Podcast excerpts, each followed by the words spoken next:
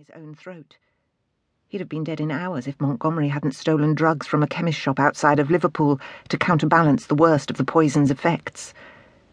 It wasn't a cure, but it was a chance. Now, overcome by delirium and fever, he was caught somewhere between life and death, between being Edward and being the beast.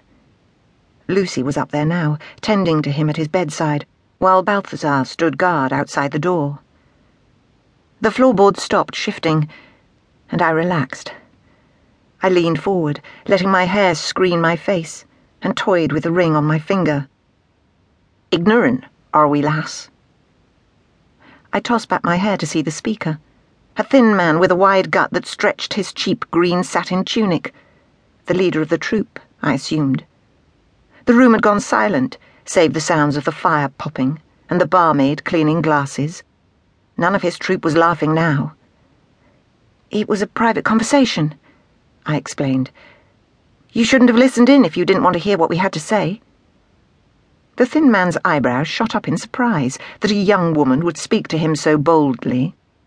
He dragged his wooden stool next to mine, leaning in so close that I could smell the sour beer on his breath. You've a fine accent. City folk, are you? If you're smart, you'll turn back. He dropped his voice to a theatrical hush. Strange things happen this far north. Flashes of coloured light, pools of black water. They say half the women smell of witchcraft. He was trying to frighten me, and it wasn't working. It's probably the smell of soap, I said. I don't suppose you'd recognize that particular odour. The barmaid snickered.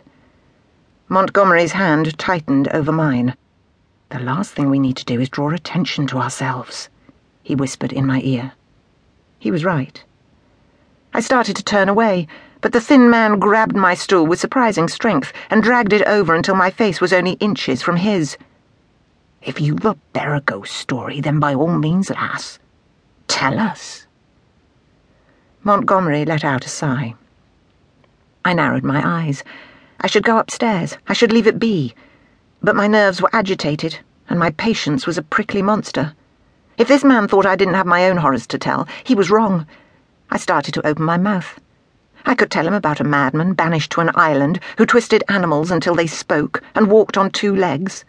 Or a murderer stalking the streets of London who left behind white flowers tinged with blood. Or I could go upstairs and unlock Edward's door and let the beast's six inch claws show these carnival performers what real terror was.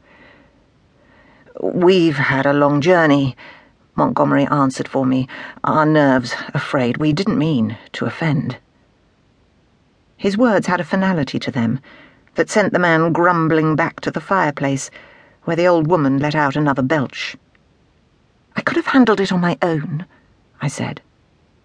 He raised an eyebrow by dumping your soup in his lap, most likely, and starting a brawl. I told you, we need to remain unnoticed. Now, I should check on the horses while there's still a bit of daylight. Eat that soup before it goes cold. You need it. He pulled his oilskin jacket over his shirt and disappeared into the freezing rain. Alone at the table, ignoring the din from the carnival troupe, I watched the steam rise from my soup while I calculated the distance to Ballentyne Manor. We'd been riding for three days, but the rain and snow and a broken strut had slowed us, so it might be another full day before we arrived. Not much time to keep Edward's fever stabilized until we could find a cure. Footsteps approached, and a man sank into the seat that Montgomery had vacated.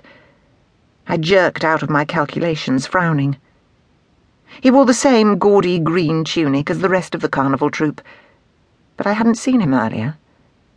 I certainly would have remembered if I had.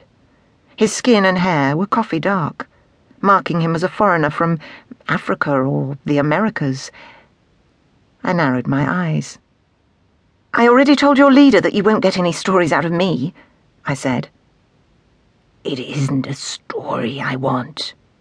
His voice was deep and raspy, with traces of a faraway accent. It's you, pretty girl. I raised my eyebrow, ready to fulfill Montgomery's fears and dump the soup in the man's lap.